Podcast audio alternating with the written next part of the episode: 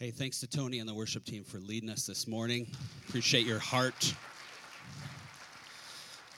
Well, I'm really excited to announce our guest this morning. Um, lots of you probably heard me, if you've been around here at all, quote Dave Johnson frequently. What you don't know is that when I quote him at the beginning of a sermon, I just don't tell you that the quote never ends, and I'm plagiarizing him the whole time. So this is how we're rolling around here. No, actually, Dave has been such a huge influence on my life, and I'll tell you more about that in the coming weeks. But after Dave completed 38 years at one church, Church of the Open Door, my home church in Minnesota, last uh, November, um, before that, we had even said, hey, we would love for you to come and um, and just work with our staff and our elders and some of the other covenant pastors and folks that I know in the area and uh, speak at our retreat. And so we just looked at the retreat at the end of the month and kind of backed it out and said, hey, what if you come for like five or six weeks? On Wednesday night, we'll have you teach a class, which will be happening in here, and we'll have him preach a couple Sunday mornings as well.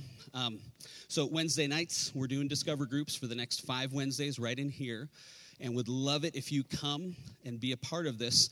Uh, it'll be 7 o'clock, it'll be about an hour and a half. We'll be done by 8:30. Dave will do some teaching. We'll have some time for discussion, maybe at tables or Q&A. But Dave, will you come on up and just give us kind of a read on what we're going to do Wednesday night, what you're teaching on in terms of the Beatitudes? I don't know. that's, that's what I said before, anyway. You know, um, um, uh, the, the, choice of that uh, topic is significant. We and I, you and I talked about it. It goes back to 1985. For me, I was um, fairly new to Open Door, obviously, in 85, and I was just going through the book of Matthew and came to chapter 5, which is the Sermon on the Mount, but it begins with the Beatitudes. And there's a number of things I remember about it, but at the time, what I remember most was how um, I didn't want to do them. I mean, it's like um, in the Beatitudes, Jesus says things that, if you're really honest, at least this is how I look at it, um, they aren't appealing things. They're, they, in some ways, don't make sense. Uh, they don't resonate with me. I grew up in church. My dad's a pastor, so I heard these things all my life. But Jesus says things like, Blessed are the poor in spirit. Blessed are those who are deficient in spirit. Sign me up. No, I mean, what? What? I mean, you know, on Sunday you nod your head in church, but this doesn't resonate at all. Blessed are those who mourn. Sounds like blessed are the bummed. Happy are the sad. And here I am thinking, happy are the happy. And so I'm kind of coming into this thing going, how is this thing going to work. And it just, it, what happened is, and I know it happens for you, when you dig into the word, the, the, the, great joy of it is all of a sudden there's things there you never saw until you dug a little deeper. And just to make a long story short, and I'll set it up a little bit more on Wednesday, but um, it, it, it, changed the DNA of our church. An understanding of the Beatitudes gave words to what God was in some ways already doing. Um, and it's such a trajectory of our life as a church for the next three decades actually, um, to, to, to, the point actually when um, I was leaving Open Door finally, and we're still relationally tethered, and even I'm kind of a sent one from Open Door. Uh, just a couple months ago, when they saw the end was near, we did that a lot. The end is near, anyway. The big cardboard sign. I know, I know. It's all. Um, I did. I did the Beatitudes one more time at Open Door, and and um, it's just so down deep into me and um, I just think, I, I, know what God's already doing here, and I think it's going to give words to you uh, to even, I mean, we were talking yesterday about the big thing in the covenant, where is it written? Well, God's already doing things here, and you go into Matthew 5, and you're going to find out where it is written. It is written right here Blessed are the broken, blessed are those who mourn, blessed are those who hunger and thirst um, for a different kind of righteousness. They're the ones who get it. And yeah, It'll be fun. Um, so I'm, thanks, Dave, and I'm excited about that. So Wednesday nights, right here, seven o'clock. And without further ado, now will y'all welcome my friend, my mentor, my pastor, Dave Johnson, to preach a word this morning. Love you, man. Yeah. without any further ado, all the ado is over. No more doing.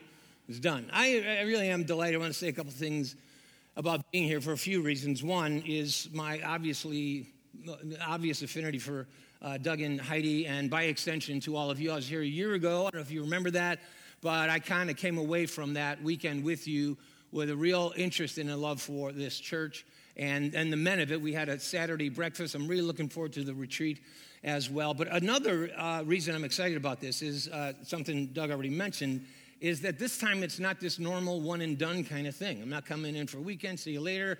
And, um, but this ability, and it's because I'm gone from open door right now, and in this interesting season of even wondering what's next, um, that I get to come and kind of sit with you for a while. I'm just very, I'm actually uh, grateful for, for that. I think it's going to be good for me. I think it's going to be good for us as well. I wondered a lot about what I would talk about this morning, kind of the first Sunday to kick things off before we go into Lent. We kind of know the theme around Lent, and um, for a variety of reasons, uh, among them, this season that you are in as a church. Doug is, I mean, Doug was here a year ago and even before that, but he wasn't the senior pastor a year ago. He is now. There's some things changing for you and some, some transitions that you're going through, uh, and for other things as well. I was drawn to this particular story. It's fairly familiar, found in the book of Joshua.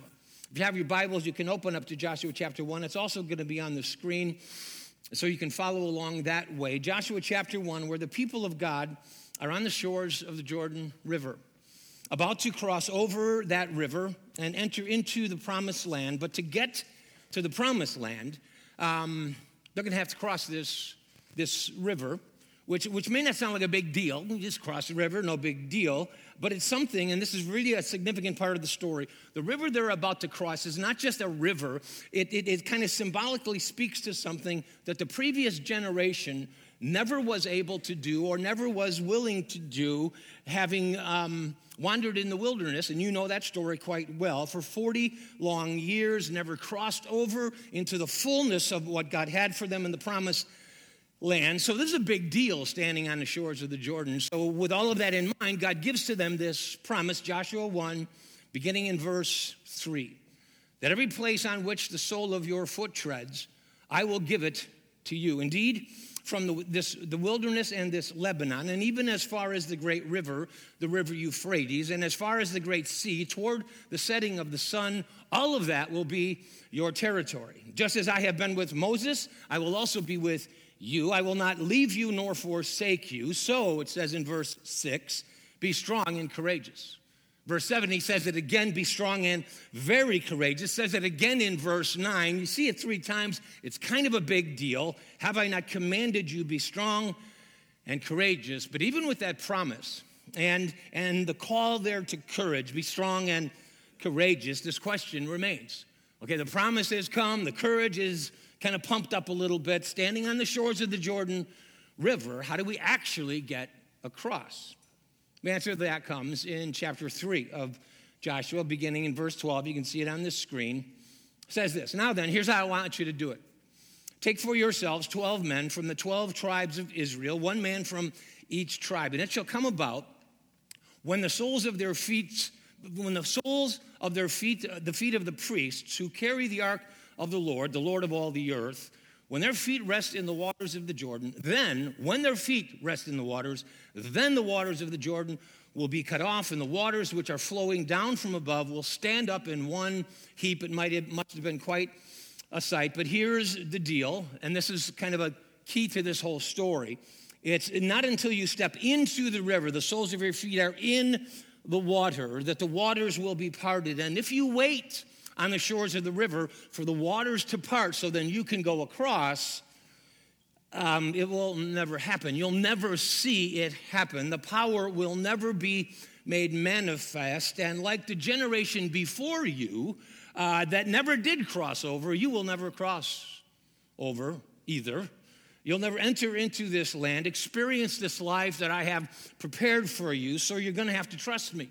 Is the word of the Lord to the people on the shores of the Jordan river, and it's going to take some risk because life in the kingdom of God sometimes involves stepping into the deep water of a risky obedience. But here's the promise that when you do that, when you step into the deep water, and deep water is going to be something different for all of you, and I want you to think metaphorically of what deep water God may be calling you into. It's when you step into the deep water that God begins to make a way. Sometimes in ways that you didn't think there would be a way. And in verse 16 of chapter 3, Joshua, that's what the people did. At least the Levites, the priests, did in verse 16. So they, they, the waters, they, they stepped into the water, and the waters which had been flowing down stood up in one heap, and the priests stood firm on dry ground. And then after that, the people crossed as well. It's very interesting and it's a key part of the story. The priests went first into the deep water, that part of the water, and then the people followed on dry, ground, entering into this new season of their life together. But to really get into that story, and to really understand actually what's at stake uh, in the story and, and what really are the risks for the people as they're being called to step into this deep water. I need to tell you some things about the Jordan River, some, some backstory about the Jordan River and what, what, what it meant to these ancient people, both in symbol and in reality. Uh, let's start with this. Um, that in ancient times, ancient people, in the ancient world, um, water was a source of, of life. It was, a, it was actually, water was scarce so rivers were highly valued. Indeed, they were sometimes seen as sacred. That's why they were sacred because they were so water was so scarce. They saw water as being a source of life. In Egypt, it was the Nile. There was almost a, a sacred uh, relationship with the Nile. It was a little bit weird. In India, it was the Ganges. But to Israel, this is important. The Jordan wasn't seen so much as a source of life as it was seen as a source of frustration. And that's kind of tied into the story I already told you about the backstory of this, because the Jordan River stood, as it kind of did, both figuratively and literally, as a barrier, uh, uh, as a kind of obstacle between the people of God and the land to which God had called them and promised them, and this life that had been um, offered to them by following Him into this place. And, and there it was. There was the river. It was right there, and they had to face the river now. And here's another key the reason they were having to face this river and get across it some way was because, precisely because the previous generation had not done that. They had never crossed over. As I'm putting the little pieces of this picture together, add in now this that the previous generation of which I speak, that wandered in the wilderness for 40 years, having been delivered from Pharaoh and all that stuff, um, they were the people of God. So they never crossed the Jordan.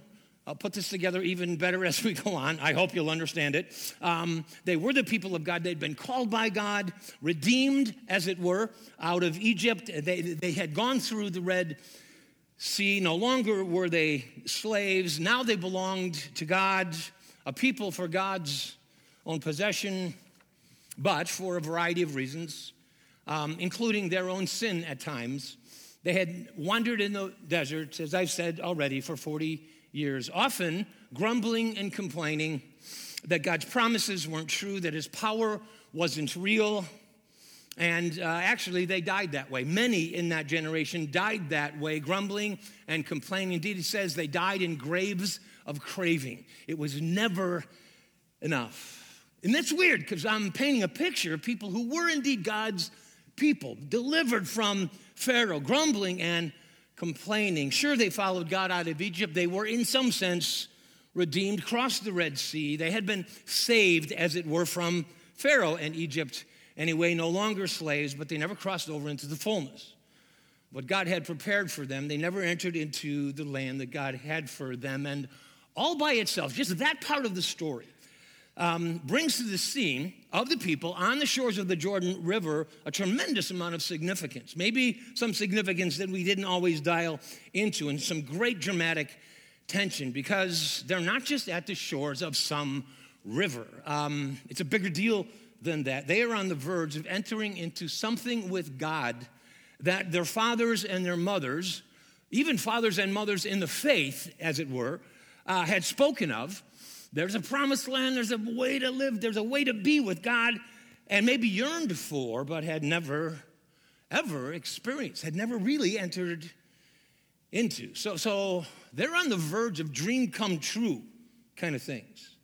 Maybe even stuff they quit believing was even real. Have you ever had that? You read some stuff in the Bible and you go, wait, doesn't that ever happen? Like, you kind of quit believing that what God used to do, He can still do. And they're kind of getting their hopes up now, which is always dangerous to get your hopes up. But here it is. The possibility is kind of right in front of them. They're on the shore, and God's about to do a new thing. And everybody on the shore of the Jordan River can sense it. And some of you might be sensing that same thing in the church, this church right here, with some of the things that are going on. I can just sense God's about to do a new thing, standing on the, Jordan, the shores of some Jordan River kind of thing. But now to all of that, add this that while the Jordan uh, for Israel was a kind of barrier that they needed to overcome, uh, to the people of Canaan, who were they? They were the people who lived in the land of promise that they were trying to get to, cross the Jordan River. We're in the land of Canaan. Dial into this that to those people living there, um, the Jordan River was a kind of protection for them. Let me explain that was because it was, a, was the Jordan River was a buffer zone between the people of God and the land of Canaan. Because as long as the people of God just stayed over there on the other side of the Jordan, uh, wandering in the desert, grumbling amongst themselves um, about what God used to do, but He doesn't anymore. I remember when we crossed the Red Sea, but He doesn't do that now. That kind of thing. Um, the fortified, as long as the people stayed over there, never crossed over into the promised land, the fortified cities of Canaan and the dastardly, um, um, damaging uh, worship of Baal uh, were entirely safe. Um, could function unopposed, creating a picture in my mind. It's a frightening one, and all too often a real one in our day. It creates a picture in my mind of an impotent church, not this one, but think in your mind of a church in, in America, a just impotent church that's lost its sense of mission. Sure, we're all saved from Egypt. We're all going to heaven when we die, as it were, uh, but very little impact in the culture uh, for good or for God. But now, to all of that, giving you a lot here to paint a picture, add this the river itself. Now I'm getting down to the physical realities of the river, which is going to make it harder to cross than we might think, but because beyond the spiritual significance is this physical reality of the Jordan because here's the deal about the Jordan. Under normal circumstances, the Jordan River was actually not hard to cross at all. In fact, archaeologists indicate that there were at least 60 places along the Jordan River that people could cross, and a large number of people could cross and, and do it quite easily. But according to the text, and this is a key, easy thing to miss, um, but in Joshua chapter 3, verse 15, it says that Jordan at this particular time was at flood stage which makes the Jordan River act a little different than it normally does. Overflowing its banks in the day of harvest is what it said, which changes again the prospects of crossing uh, dramatically. But let me explain a little bit uh, more about that as to why it was going to change how they cross and uh, the chances that they're taking. Because even when the Jordan River was within its banks, not at flood stage, um, even then, and even though it was shallow at spots, it had a very rapid current. Um, the Jordan River originated actually, it began to flow in Mount Hermon at an elevation of about 7,000 feet. It descended from there to the Sea of Galilee. From the Sea of Galilee, it went to the Dead Sea. By the time it gets to the Dead Sea, it's 1,200 feet below sea level. So 7,000 feet elevation, 1,200 feet uh, uh, below sea level. What that does is it creates a pretty significant current, but now in flood stage, just imagine what that looks like. It's much worse. Indeed, when the Jordan River flooded, it would actually fill up an adjacent gorge. It was called the Zor, Z O R, and, and the, the, the gorge was like 10 to 20 feet deep. So the river would begin to swell, and instead of just kind of spreading out into all sorts of fields, you see flooding zones that look like that, it would first of all fill this gorge that was 20 feet 10 to 20 feet deep at the, kind of the wall, and it served actually to kind of contain the river and hold it in when it did indeed flood. And what we need to know is uh, that it was in that very place, at this gorge called the Zor, at the edge of this gorge that the people had gathered um, on the shores of the Jordan River waiting to cross, which means, among other things, this that when God said in chapter 3, verse 13, that you need to step into the river before the water parts, when the soles of your feet rest in the water, um, it, you just needed island. It wasn't a gradual thing like walking to the beach and you know you're ankle deep and then you're knee deep and then you're waist deep. It wasn't like that because when they went into the water, they went into the water. Um, 10 to 20 feet deep of water at the edge of the gorge. So that very first step, uh, as they were holding the ark, this is the priests, 12 of them, they're holding the ark. Their very first step into the gorge is the big one. As soon as you take that step, you are in over your head. You're carrying the ark. You're going to the bottom, 10 feet down, 20 feet down. And I'm telling you, when you're going down like that, you think you're going to die.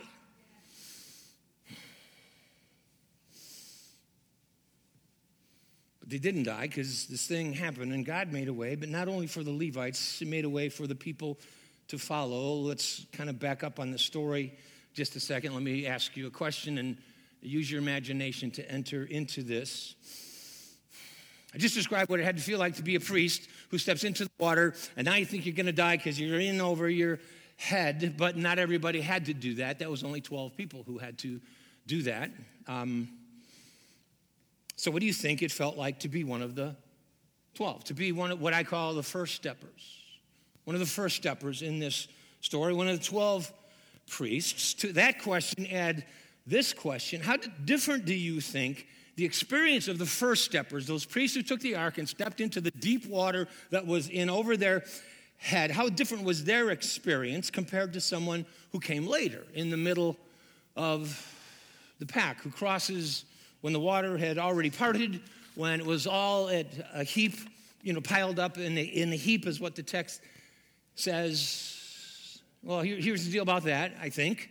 Um, if you're one of those who came later, and I'm not saying you are or you aren't, but you can imagine being both of in either one of these categories. If you're one of the people who came later, you still had to cross over. You still had to um, exercise faith. It still was going to be scary because there's a wall of water, and you got to believe that God's going to keep it there. You know, keep it there. Uh, so there's going to have to be some faith exercise for you to go over, even though now the water is off to the side and the ground has become dry. But those first steppers, I want to talk about first steppers. Because there's some in this room, and there's some that you know uh, as well. They had a much different experience, I believe. They paid a much higher price. Um, they had to face much more fear because they're the first ones to take the plunge, as it were. But here's the other thing I want you to grab with the, the picture of this whole thing, metaphorically, symbolically, actually, that what they accomplished by their willingness to step into deep water and for a moment feel like, I think we're gonna die, um, not only created dry ground for them because they didn't die, it created dry ground for everybody else. It created dry ground for generations to come, for everyone else who came after. So let's get the whole picture. Try to pull it all together. I've been fire hosing you here for a few minutes. And now I'm going to do it some more. Anyway, um, what we have here on the shores of the Jordan River is a fascinating picture of a number of things, but let, let me give you two. The first has to do with some generational stuff, and in particular, what I want to call generational sin. When the consequences of a previous generation or generations, uh, their inability or their unwillingness to deal with, not Jordan really, but Jordan symbolically. So the previous generation in a family or in a church, in a culture, their, their inability or, uh, or unwillingness to deal with their dysfunction, to deal with their sin, with their patterns of addiction and control, um, is undealt with, is never crossed over. Um, the, the problem, the addiction, the pattern of control, and, and, and whatever it might be, is often left to the next generation. Like an inheritance that you really didn't want. Um, because what we inherited was this sick family system that I grew up in, and now it's the same in my family, and now it's the same in that family, and never did it get broken. And the reason I'm stuck with it as a kid is because my parents didn't, and their parents didn't, and that kind of thing that can be in a church, a culture. It's a systemic kind of thing, and that's all in this story. Because the very fact, again, I've said this, that the people of God in Joshua 3 are having to face the Jordan River at all um, and now have to cross it was entirely because the previous generation didn't, uh, couldn't, wouldn't, And, and, and now dial into this. At some level, if I'm sitting on the Jordan River with this scary thing I have to do because the previous generation didn't deal with it, um, that's not fair. It's, not fair. Why didn't they do it like that? But how many of you know it's true? And can we say it's not fair, but here's the deal it's still true. It's just true. That some of the struggles that you face in your life right now, um, that some of the struggles as a church you face right now, I don't even know what they are, it doesn't matter. I have them in my church too. Um, that some of the obstacles that you face in your personal life, in your church life, are at least in part due to a past generation's undealt with stuff. Just stuff. Um, psychologists call it family system stuff. Many of you are familiar with that, and maybe more familiar with family system stuff than you are with this story of crossing the Jordan and how it actually is a parable, parable almost of family system stuff where patterns of abuse and patterns of neglect and dysfunction, of divorce and addiction and abandonment go on and on and on for as long as we can remember. That's been in our family. For as long as we can remember, that's been in our church for generations, and it's not your fault. um, and it isn't fair. But you got it. it's in it's right here in my marriage now. It's right here in our church now. I got it. What was kind of handed down to me. Uh, one of the words we use to describe that is baggage. You got baggage. You ever hear that about each? You know, that guy's really got a lot of baggage, so stay away. You know, whatever that means. Um, well, you can call it baggage. Um, I would call it Jordan. You got a Jordan. Um, here's another thing about the Jordan you got. Everybody's got one, probably more than one. Here's the other hard thing, but it's true. Until you get across it, whatever it is, um, go toward it, step into it, into the scary deep water that nobody wants to go into because it's kind of scary. Until you do that, you'll never get freedom in that particular arena of life. You may have really good things in your life in many, many ways, but if, if there's this thing you just know you're kind of stuck in, promise you, until you go toward it, step into it, you'll never get freedom from it. So, what we normally do is what the people of God did, and we're all people of God. That's part of where we can identify with the people in the story. What we normally do is stand on the shore, staring at the water, feeling sometimes like a victim because it's not my fault, wishing it would go away. I've been in prayer meetings. Again, I grew up in church. My dad's a pastor, where, where our prayers all, often sounded like you know, victims who were looking at a problem and, just, and kind of praying like, God, God, just make it go away. And it wasn't. And you go, what? God isn't real. Oh, man, oh, man. Time to grow up. Um, with all of that, add this. How many of you also know that some of the benefits you know? So flip from the struggles that you might have because of someone else's inability to deal with something in your family, in your church, whatever. How many of you also know but some of the benefits you enjoy um, in your family, in just the way you look at life in your church, um, some of the dry ground you may be walking on as a church right now.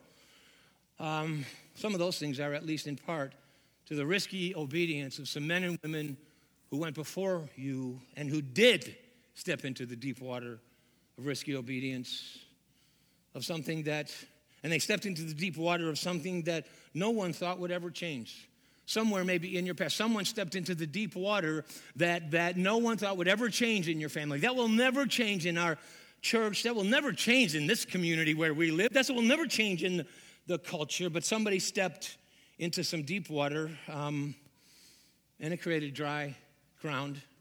Um, I mean, it's, it's just this thing you can see if you get your head around this. Um, I was thinking about this a while ago in, in, our, in our American culture. Martin Luther King years ago, stepped into some deep water. He was a first stepper. He was a first, he paid a really high price, and he thought he was going to die. He actually did die, but he created some dry ground, and it's still kind of wet there. There's still racist issues going on, obviously, but that's an incredible picture right there of what a first stepper looks like. They pay a higher price than other people, but it creates dry ground not just for them, but for generations to follow But being a first stepper is scary because that first step is a doozy. When you, and you don't, by the way, have to be Martin Luther King. When, try this one out. When you break the silence in your family about this pattern that's been forever, when you say enough uh, about this behavior that's consistently here, because like the Levites carrying the ark in Joshua chapter 3, when you step into the deep water, you're in over your head, you think you're going to die, but you don't die because when you step into the deep water of a risky obedience, God will make a way, but not just for you. This is the good news, um, but for all sorts of other people like you. It creates dry ground for others for generations to follow. And whenever I think about this thing, I think the first stepper uh, metaphor is clear. Whenever I think of that, I think about my dad, um, who, in ways I'm aware of and in ways I'm not aware of, created dry ground for me to walk on, and I'm absolutely sure it's why I'm here. At least one of the reasons why I'm here. Because in a variety of ways, my dad stepped into deep water. Things that had been part of his family system or church system for years. One of the things I know about my dad was he didn't have a dad. He didn't have a dad. He, so he's stepping into deep water of, I don't know how to be a dad. And um, it's not like he figured something out with his head, but he stepped into some real deep water about his own pain around that stuff and thought he was going to die when he allowed himself to feel how alone he was. But when he stepped into that and began to get some healing from God in ways he didn't even know, it created dry ground for him, but also created dry ground for me and for my brothers and for my sisters. And when my dad stood up against a legalistic church system that he had grown up in. And so, like being in an alcoholic system, at least you're used to it. You know how it works. And all of a sudden, he started discovering the amazing grace of God and began to say, No, it's, it's, it's not about how we look, it's who we actually are. And we can walk in freedom in the grace of God when he started confronting the power system involved in that. He thought he was going to die, at least lose his job. But he d- didn't die, he created dry ground for himself, but also for my brothers and sisters and for a church, and not only for that church that my dad pastored, it created dry ground for my church and maybe for this church in ways I didn't even think of until just now because it ripples out in positive ways for generations. So, so, so it, it can, you can be stuck for generations, but when somebody steps into the deep water and says, enough of this, we're going to we're gonna follow God here, um, it ripples out for generations in positive ways as well. And the second thing I, I, I, I want you to get about this or feel about this is not, not only just grateful, I would, I would have you stir up some gratitude for the first steppers you know, but also um, is to stir up this sense of awareness that while we're gratitude, grateful for those who've been first steppers in our lives, and maybe in this church you can have some people in your mind who've done that. Um, but here's the awareness is that we have opportunities to do the same. We always will. Um, to do more. And not just as individuals, though you might have some work to do in this arena, to step into some deep water around your family system, whatever, but also as a church. Um, because we are always going to have a Jordan. Um, there's just going to be more than one, maybe more than a few, and all of that is actually rooted in a promise that, uh, that at first sounds kind of troubling, but it's kind of getting back to this generational sin thing. And it's actually a promise that's full of hope and I think inspiring.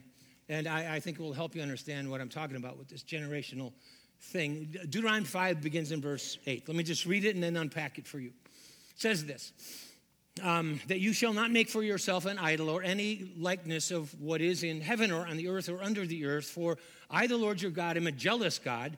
And this is a place that's kind of weird.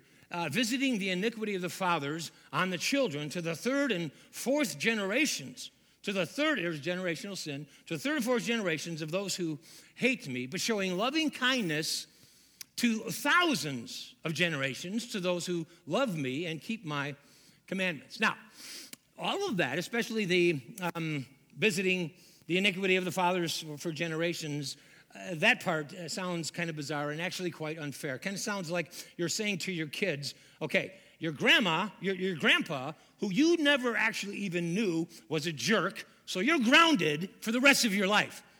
That's weird. Um, and, and, and it kind of sounds like that until you read it through. You, you read the rest of the verse where it talks about, about showing kindness to thousands. And what is actually happening here with this text there is, is a Hebrew literary device that utilizes what's known as a poetic parallelism. Poetic, I can't say it. Poetic parallelism. And sometimes it's a purpose, the purpose of the parallelism is for emphasis. Let me explain that. Um, John, uh, uh, Psalm 19, verse 1 says this The heavens declare the glory of God, the skies proclaim the work of his hand, which is the same thing uh, said a different way for emphasis. Another example, Proverbs says there are three things that are never satisfied, four that say never enough. There are six things that God hates, seven which are an abomination to him. Now, the idea there is, is not that um, the writer is suddenly thinking of one more thing. It's not just, it's seven. It's not like that. Um, because the, purchase of the, the purpose of the parallelism is to give poetic emphasis to a single point. But sometimes the purpose of the parallelism, I have to slow down in order to say that word, um, is for contrast. And that's what dials into this text. Not for emphasis of a single point, but the contrast two different things. Example, Genesis 4:24, Lamech says, "If Cain was avenged 7 times, I will be avenged 77 times." Which means if you think it was dangerous to go after Cain, that's nothing compared to you coming after me. He avenged 7, I'm 77 times avenging. 1 Samuel 18, 1, right? 1. a pretty uh, familiar text. It says, Saul, King Saul, has killed his thousands. Remember that? But David has killed his tens of thousands. Fact is, nobody's actually counting there. Um, the point is, Saul was a great warrior, but that's nothing compared to King David. Take that now back to Deuteronomy 5. Because when it says, I will punish the sin and visit the iniquity of the fathers and the third and fourth generation, the writer isn't counting as if to say, three, four, okay, five, you're free. It's not like, like that. What it's saying is this uh, that first of all, the generational sin, this thing we're talking, it's real. and, and, and it can, uh, and if it isn't dealt with, it can hang around for a very long time and it can do a lot of damage for a very long time, and you know it's true. Um, but that's nothing. Read the rest of the verse. But that's nothing compared to what happens when people in any generation stand up and, in one way or another, say, Enough. This cycle of sin in our family, our church, our community, whatever, is stopping here. And there you are, stepping into deep water. And some of you have done it in your family, in your church, stepping into deep water of your family's dysfunction or your church's impotence or your personal addiction, maybe, or the walls you keep hitting in your marriage that you've just kind of learned to ignore, but now you finally say, Enough, we're gonna, we're gonna talk about the lack of intimacy, and we're gonna kind of move into this thing. I promise you. Um, the second you say, Enough, we're gonna deal with this now, you will wish that you didn't. The second you do it, you'll wish you didn't. And I'll tell you why. Because when you start dealing with that thing that's never been dealt with and you start saying that thing out loud that is true, but it's never been said out loud, you are in way over your head. And you think you're going to die. But you won't. Um, because when you step into deep water of a risky obedience, God will make a way. As waters begin to part, providing dry ground for you to walk on, but not just for you, for generations to follow in ways you can't even imagine. So the priest did what God told him to do. And the waters parted, the people crossed. But it didn't stop there. It never does, by the way, because this is actually a story that actually needs to become a way we live. Indeed, it's this constantly recurring theme for the rest of their journey through the book of Joshua, it's centered around this singular question, um, the singular pattern. And the pattern or the question is this Will the people of God trust God enough again today? Like they did when they crossed the Jordan. Now we're in the land. Okay, will they trust God enough again today to do what he says and follow where he leads? And here's the story all through the book of Joshua. Every time they do, what God tells them to do, and God sometimes calls them to do some really goofy things, like going around Jericho, blow the horn. How stupid is that? They did it. Um, every time they do, another piece of the land is theirs. Another level of freedom is entered into. Another dimension of their life with God in the kingdom of God is expanded and experienced. So let me wrap it up with this. Everybody has a Jordan River of some kind to face. Possibly born of someone else's sin, generational sin, and it's possibly been there forever. But the promise of God is this this is not just some random story. This story is here for our understanding of how life works in the kingdom of God. The promise is this Joshua 1, verse 3 that you can cross that river and enter into a whole new way of living. Indeed, every place you put your feet, I will give it to you. But you have to take the first step. And that first step is, is a doozy. It's almost always a scary step, a fear filled step, because you think you're going to drown if I do that. Which is why God said in Joshua 1 over and over and over again, said it three times be strong and courageous. Only be strong and very courageous. Have I not commanded you, be strong and very courageous? But the sad reality uh, is this that many people and many churches and many faith communities spend their entire redeemed lives. And I said it that way on purpose. We spend our entire redeemed lives. We are God's people. We're going to heaven when we die. Um, often spend our entire lives standing scared on the shores of some Jordan River thing in our life, saying things like this and I'm not picking anybody because I came up with this out of my own whininess. Saying things like this Lord, when you part the waters, I will walk across. Lord, when, when you provide financial security, I will start to give. Or, or Lord, when, when, when you give me lots of time, I will learn to pray. Promise, I will. Or when you, when you change the behavior of those people over there, I will learn to love. Or, or when you change the heart of my spouse or my parents or my friend, and they apologize, then I will forgive. and it doesn't work like that. It never has, it never will. So be strong and courageous. And I don't even know what I'm speaking into.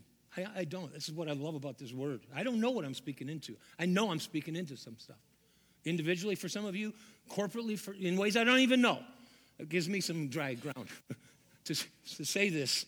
Be strong and courageous. Be strong and very courageous. Do not tremble or be dismayed, for the Lord your God is with you wherever you go. But you're going to have to step into some deep water but I promise you that when you do, and you have been doing this, God will make a way. And the best part, you guys, is it's not just for you. It will ripple, ripple out for generations to follow. Let's pray as we close.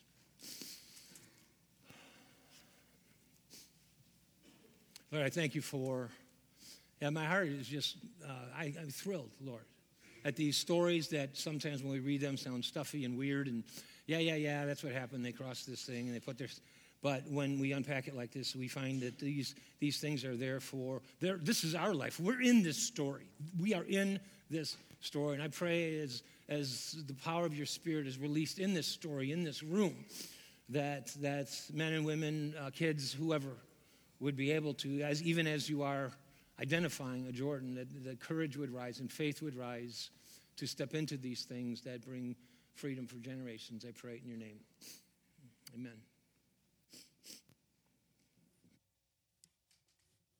you.